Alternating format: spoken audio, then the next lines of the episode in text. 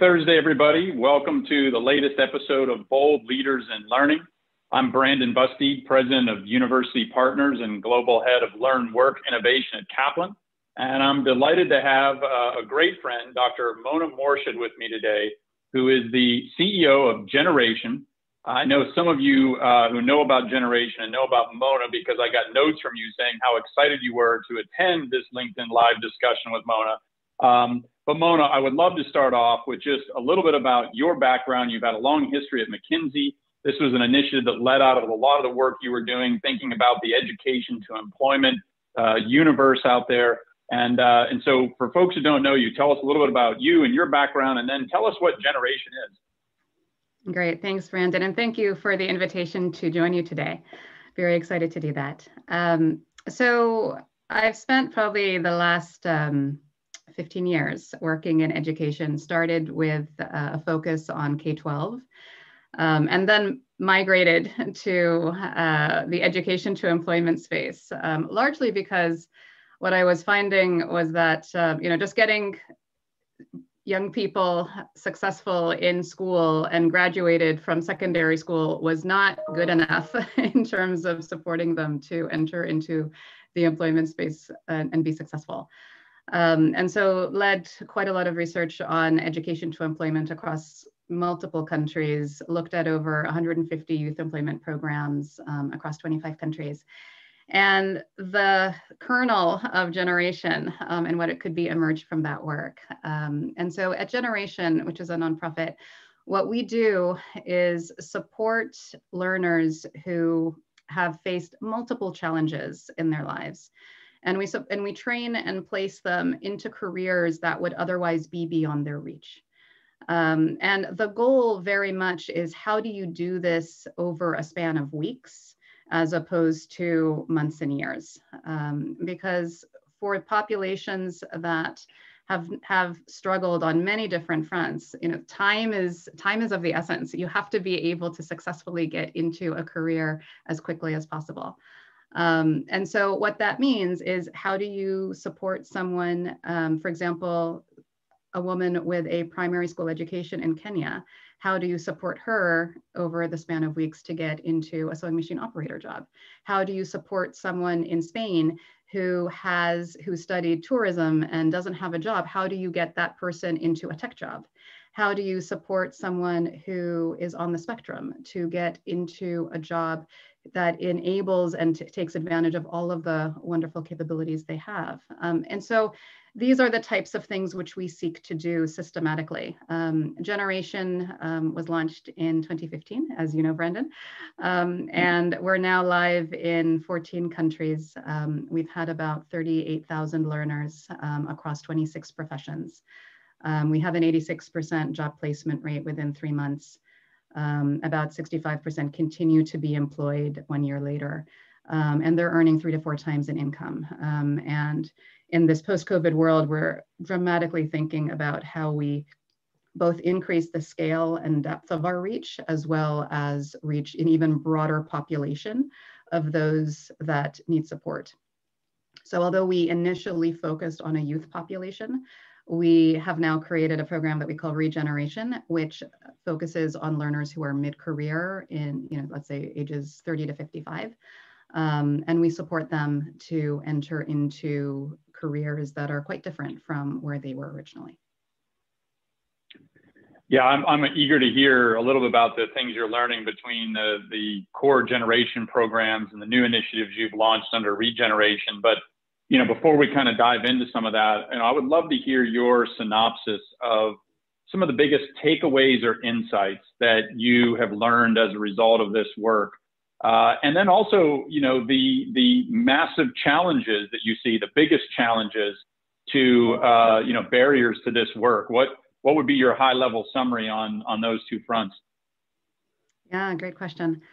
Um, so here are um, some of the learnings which we've had along the way and, and also weave into it the challenges. Um, so when we began Generation, um, it was very much with a view to so long as we can create return on investment for employers, by which I mean higher productivity and quality outcomes of our graduates relative to their non-generation job peers or a lower cost per hire relative to um, the non-generation equivalent yeah.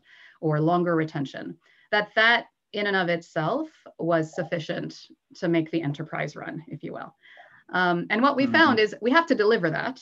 There's no question that we have to deliver that, but there are some pluses along the way. You know, so in addition, in order to find um, employers that are ready to mobilize, you know, over a span of weeks versus over a span of months, you know, it's that they are ardently trying to fix this problem themselves of how do they find the skills they need for critical entry level right. roles. Um, and so like they are hunting actively for a solution by the time we come around. Um, we found that it also, you know, that obviously different uh, employers have can have different levels of affinity and commitment to what they want to serve in their community. Um, and so those that have tremendously high dedication to making a difference in their communities are faster to come to the table and so on. I think we've also yep. found that mid-sized companies, um, which are large enough to feel the pain of what happens when you don't get the skills you need, um, but often aren't large enough to mount systematic solutions, that they are often the quickest to come to the table. We found that professions where there is higher degrees of scarcity, so for example, tech jobs, um, it is, you know, we, we call this our desperation index, if you will, you know, so just how hungry are you for a solution? They're faster to come to the table than those where, you know, it's an issue, but it's not a dramatic issue. It's not like a top two issue.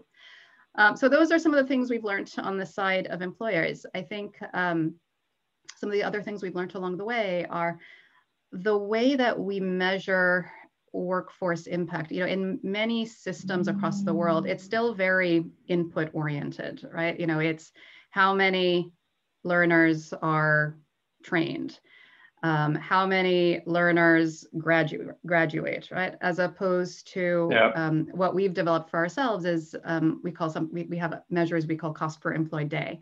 So what is the you know it, it's a combination of the cost per student the graduation rate the employment rate and the retention rate on the job over a certain time frame. So let's say over six months. Interesting. Yeah. Um, so these types of measures, you know, if they were more systematically used, I mean, it could dramatically change the way we think about how our workforce systems function.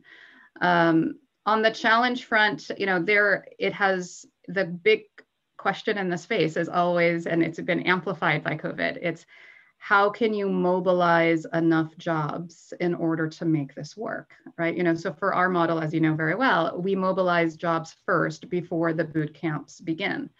Um, right. And so that's always the rate limiting step. So can you mobilize enough and get sufficient um, commitment from employers at the start? Um, how do you also ensure that every classroom experience across generation is the same quality experience, right? You know, so we're now in 14 countries and we, you know, it's, so these yeah. are the types of things as we scale that we continue to grapple with. Yeah, I think from the beginning, you know, one of the things that I've always been uh, most impressed about with Generation was the focus on the employer first, right? The job, the ultimate outcome, and then, you know, backing up from there in terms of how you can help people seeking jobs get there, right? So we've thought about education a lot of ways around get a degree, get a diploma, right? Even in, uh, you know, the United States where, you know, families and students are very well intentioned in their desire to go to college, a lot of them are heading off to college having had no work experience, no real idea what they want to do. They're making big investments in that college.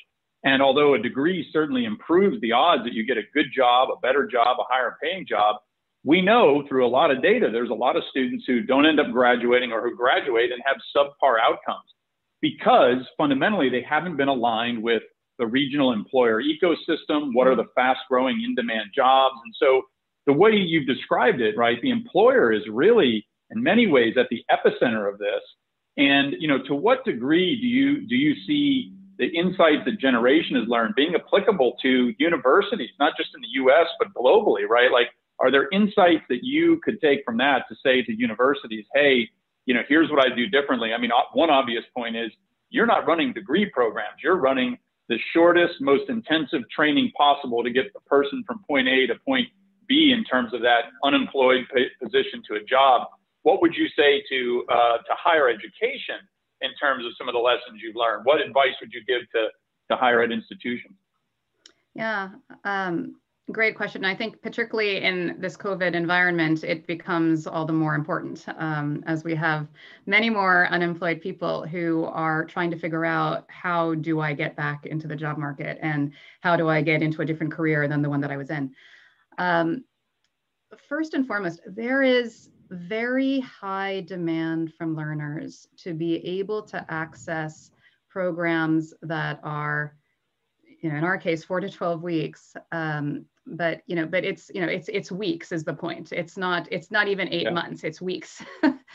Right? Yep. Such such that the outcome is employment um, and certainly you see amongst um, some higher education institutions, you know, whether it is, you know, adult, ed, you know, centers for adult education or continuing education or entirely new offerings. Um, but the, there is an undeniable demand from learners. It was pre-COVID, got accelerated by COVID, who are looking for these kinds of options because they simply cannot afford not just higher ed in terms of years of degree program, but they can't afford the time. They have families that they have to support. They need to get into stable jobs. Um, yep. And so, how to do that in a way that ensures accountability to the employment. So, this is not about how do we have, if, if, you know, as a higher education institution, it's not about how we have training programs. It's actually how we have employment programs, of which a part of it is training. But you know, I'll right. tell you, like with, with generation, the training is one out of seven steps that we do. And if we didn't do the other steps, we wouldn't get the employment outcome. And so if that is something where a higher education institution says, look, I want to have an employment program, there also has to be a recognition and it doesn't just stop with the training. You have to go out and secure the employment. You have to provide the supports once the person is on the job. It's a different enterprise, but it's a highly, highly demanded offering from people today across the world because we have so many unemployed who are looking for a different path for their career. Yeah, so the demand is there, right? It requires some pivots. It might require some different ways of thinking about yourself as an institution, right? So one of the things I've always said is if you're a college that thinks that the only thing you deliver is degrees, you're missing a huge opportunity, right? To think about all the different and highly valued non-degree based education that can be done. Um, and so, you know, you you had mentioned earlier that uh, you know the support systems. You said training is just one of seven elements, right? And I, you don't need to run through all seven of them, but I know you know one of the big themes around that is all the all the you know kind of nuts and bolts that help somebody from like do they have transportation to get mm-hmm. to the training program i know you're doing everything online as as most of the world has pivoted around covid but you know it was everything around you know pieces like that to be thoughtful around the program support infrastructures that help an individual i think universities are increasingly starting to realize that but i think they still have a long way to go in thinking about how do they solve for what i think of as the non-academic needs of learners so that they can persist, so that it's possible to do it, whether it's time constraints or work constraints or whatever it is. So, you know, you might want to just expand a little bit. I mean, you know, isn't that a big part of how you're being successful? Absolutely. Um, and, and, and to be clear, I mean, we, and, and we continue to try different things to increase the level of success, right? But it's essentially um, when learners are having a challenging time, it is not it is often not because they're not absorbing the learning, but it's about the life around them. It's about do they have stable housing? Are they able to feed their child? Are they able to get to their place of work? Are you know it's these things are you know it can be an Olympics for some of our learners in terms of the adversity that they face and how what they need to do to overcome it and therefore the support that we have to provide to enable them to overcome it and what we found is, you know, so long as the drive and the motivation is there on the part of our learners, we are able to find these solutions. But it it's hard work, and I, I really want to emphasize it is hard work. And um, one of the things that that we've recently done um, is now that we have you know over seven million data points across our learners um, and our and and our applicants, you know, spanning from um, you know the moment they apply to the performance in the boot camp to the performance on the job, we can now do predictive analytics to help us to understand which of our learners might require more supports in this area or that area, so that we can preempt it, you know, so that we don't you know hit a crash but yeah. like we actually can see it before the crash happens such that we can provide the supports and increase the rate of success um, and often these are looking at, you know, it, it's not looking at your GPA that that that triggers this. you know, it is often what's happening in terms of how you live. It's about your the socioeconomic construct, and that's what we have to be able to support to to ensure success for our populations. Yeah. Speaking of learners, Barbara Thompson, who's with us live, asked a good question about how do you how do you identify and then select the learners that are are brought into these programs? I mean, you mentioned a couple tidbits, but, but how are you guys? You know, how do you how do you find and recruit the students for this? What's the selection process? It'd be great to hear a little bit more. Absolutely. Um, many different ways is the short answer.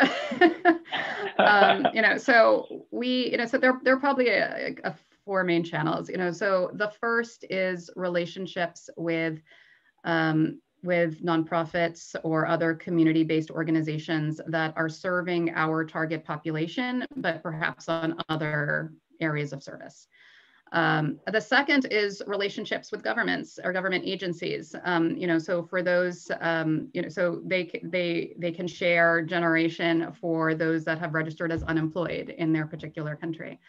Um, the third is through social media um, and, um, and enabling um, a broad swath of, of our target population to get to know generation. Um, you know, often one's cell phone is often the only stability that, that one has.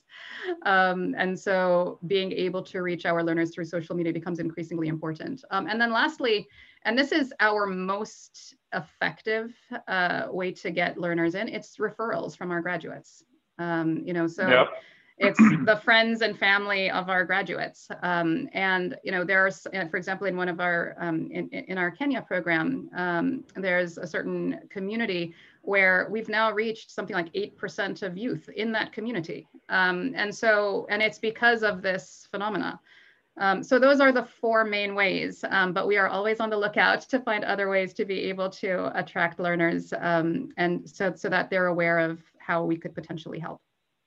And then once, once we bring them into the funnel, then um, in terms of how we select them for the program, um, the first is uh, around the what I'll just call the basics, you know, so it's literacy numeracy levels matched to the professions of need, you know, so whether it's sewing machine operator or IT help desk or nurse assistant, you know, it's a sliding scale of the literacy numeracy level required for that. And for right. us, it's a, you know, are you, it, it's not, you're not ready, but it's, you're not ready yet if someone doesn't make it through there. Um, and then we can refer them as, as needed. Um, the second is whether they have the what I'll just call the intrinsics of just nat natural intrinsics of like if, if you want to go into healthcare, do you have empathy, which is um, an important part of service in healthcare. Um, and then lastly, what we call fire in the belly, which is just how hungry are you for a change in your life and for the future of your family.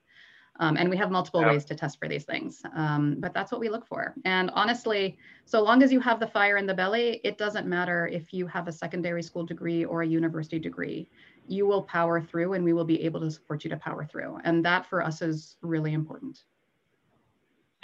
Yeah, it's interesting. I mean, as you're as you're talking about those facets, you know, I'm thinking about the, you know, the the supply, what what a lot of people would call the supply demand side of this equation, right? Like there's a lot of work being put into understanding the jobs that are growing in a region, right? And so you can get all kinds of data on you know, how many jobs there's going to be in, you know, mm-hmm. projected in cloud computing in Memphis or whatever city or demographic you're looking at. It, but the other side of it is demand, right? Like if, if, you know, if you go out and were to, were to evaluate how many people in Memphis, if I use this as an example, are actually interested in or have any idea what a job in cloud computing is, that's the other side of the equation that we've done. I, I think collectively, we've done much less work trying to solve for. You guys are kind of seen on both ends because you're starting with the employer, right? That has the high demand job.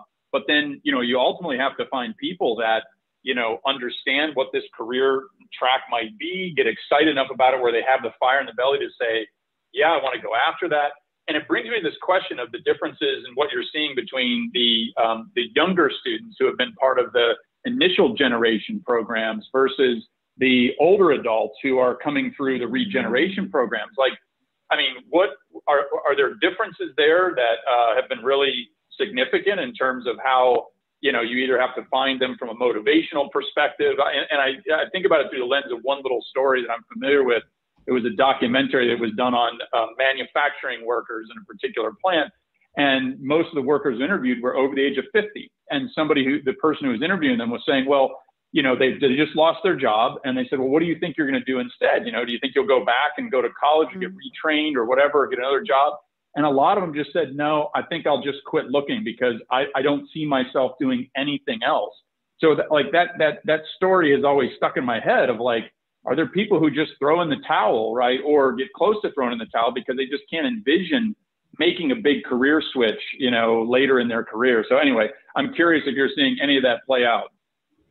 Yeah. So. Um, so for regeneration, um, and just to just briefly describe what that is. Um, so these are learners who are ages 30 to 55 on average.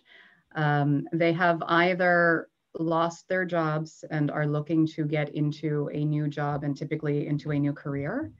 Um, you know, or it is uh, caregivers who have been on a hiatus from the job market and because of financial reasons are looking to come back in. Um, and it can also be those that are in a job today, but they feel it's unstable or it's part-time hours and they're looking to upskill so that they can get into a more stable career. So that's those are our you know broad regeneration profiles, if you will. Um, and so we've been working with about 400 learners of these profiles um, across four countries last year.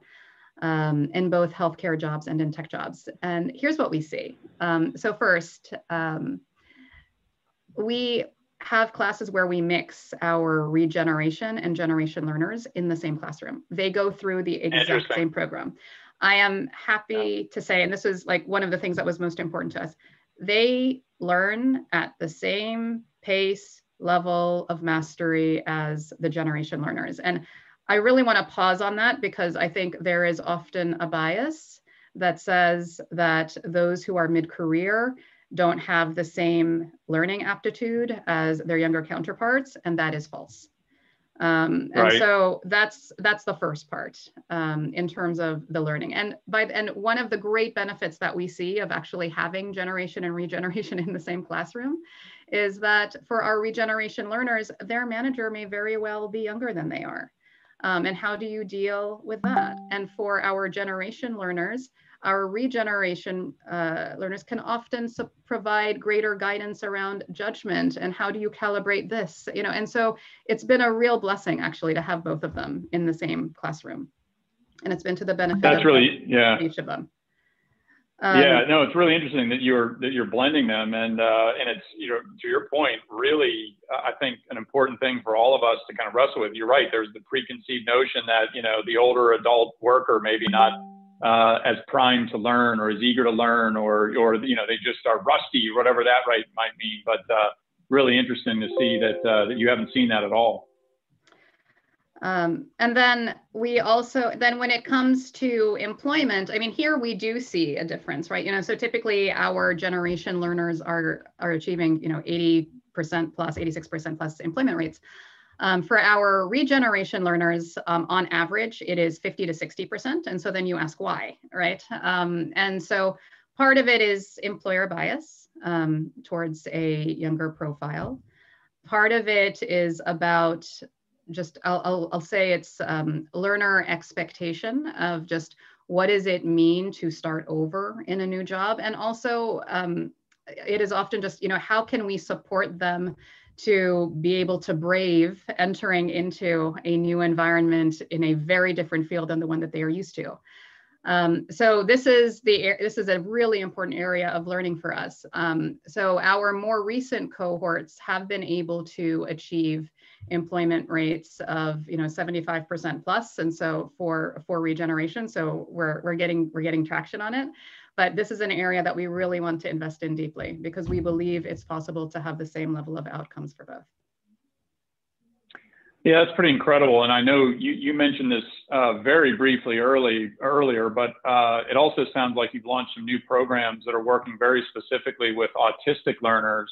Um, tell us a little bit more about that. I mean, that uh, obviously must have required a different way that you were kind of approaching the training or maybe the identification of the learners. But uh, what are what are you kind of discovering through those programs?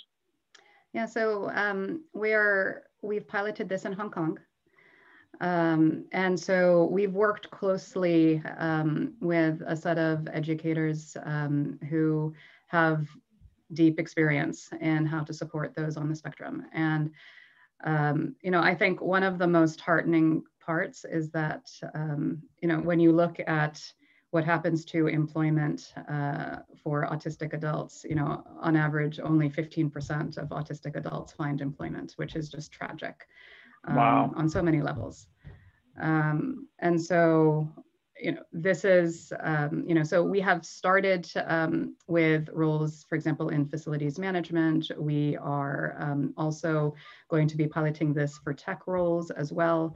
This is, you know, it's it's too soon to say, you know, what's the body of learnings, um, but um, this is an area that we want to invest in because you know, something where only 15% of the population is employed means that there is just tremendous, tremendous waste of talent. There is tremendous tragedy in one's life. And so anything we can do, and we very much want to partner with other organizations in terms of, because we recognize that um, our skills alone are not going to be sufficient to be able to do this um, at its fullest. So we're very keen to work with others to be able to serve those on the spectrum and those facing other disabilities as well.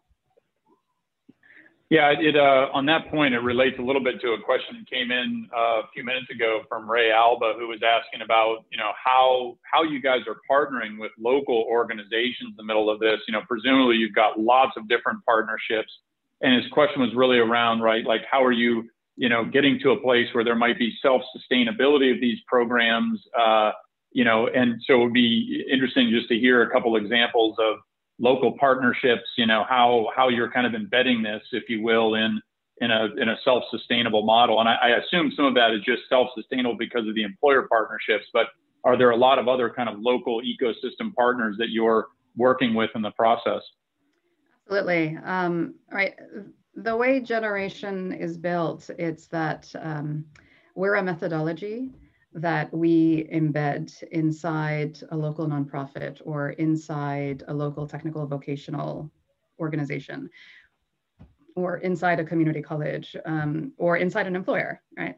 Um, and so we very much want to be a part of um, leveraging the community infrastructure as opposed to building a parallel program. You know, so you won't walk into a generation building, for example. You know, um, you walk right. into a generation classroom at another institution, yeah. right? And so yeah. we take that to heart very much. And so, and that's a very important part of what enables us to also do this cost effectively. Um, you know, so for example, in India and Kenya, we're, you know, we're able, and in the U.S., you know, we are able to leverage the infrastructure, like the when when when there were classrooms, but classroom space instructors, right? Um, existing apparatus um, to deliver the programs, and that's the path we will continue down. Well, I, you know, first of all, I just want to say, you know, congratulations on the incredible progress you've made. You know, I, I was very familiar with this program, as you know, when you guys first launched, and I feel like our, our catching up today. Uh, you've clearly come, you know, miles uh, since uh, since the early days, and so thank you for your leadership around it. I really appreciate you taking the time to, to carve out uh, for this interview today. And I know there were a lot of folks who uh, were, were intrigued and tuned in. So um, maybe if it's okay with you, I'll, uh, I'll make sure I follow back up with you in another year or so and get some updates on regeneration and some of the other new things you're doing. So thank you again, Mona. And uh, for those of you who are tuning in next Thursday, uh, I've got Dr. Ella Washington joining me. She's an expert on diversity, inclusivity, and equity, uh, doing a lot of advising with companies on this and uh, has also thought deeply about it through the lens of higher education. So uh, please join us next Thursday. Mona, thank you again, and uh, I'll look forward to uh, getting some updates. Thank you so much, Brandon. Thank you for the invitation and would love to be back in a year. Awesome. Sounds good. Thanks, everybody, for joining.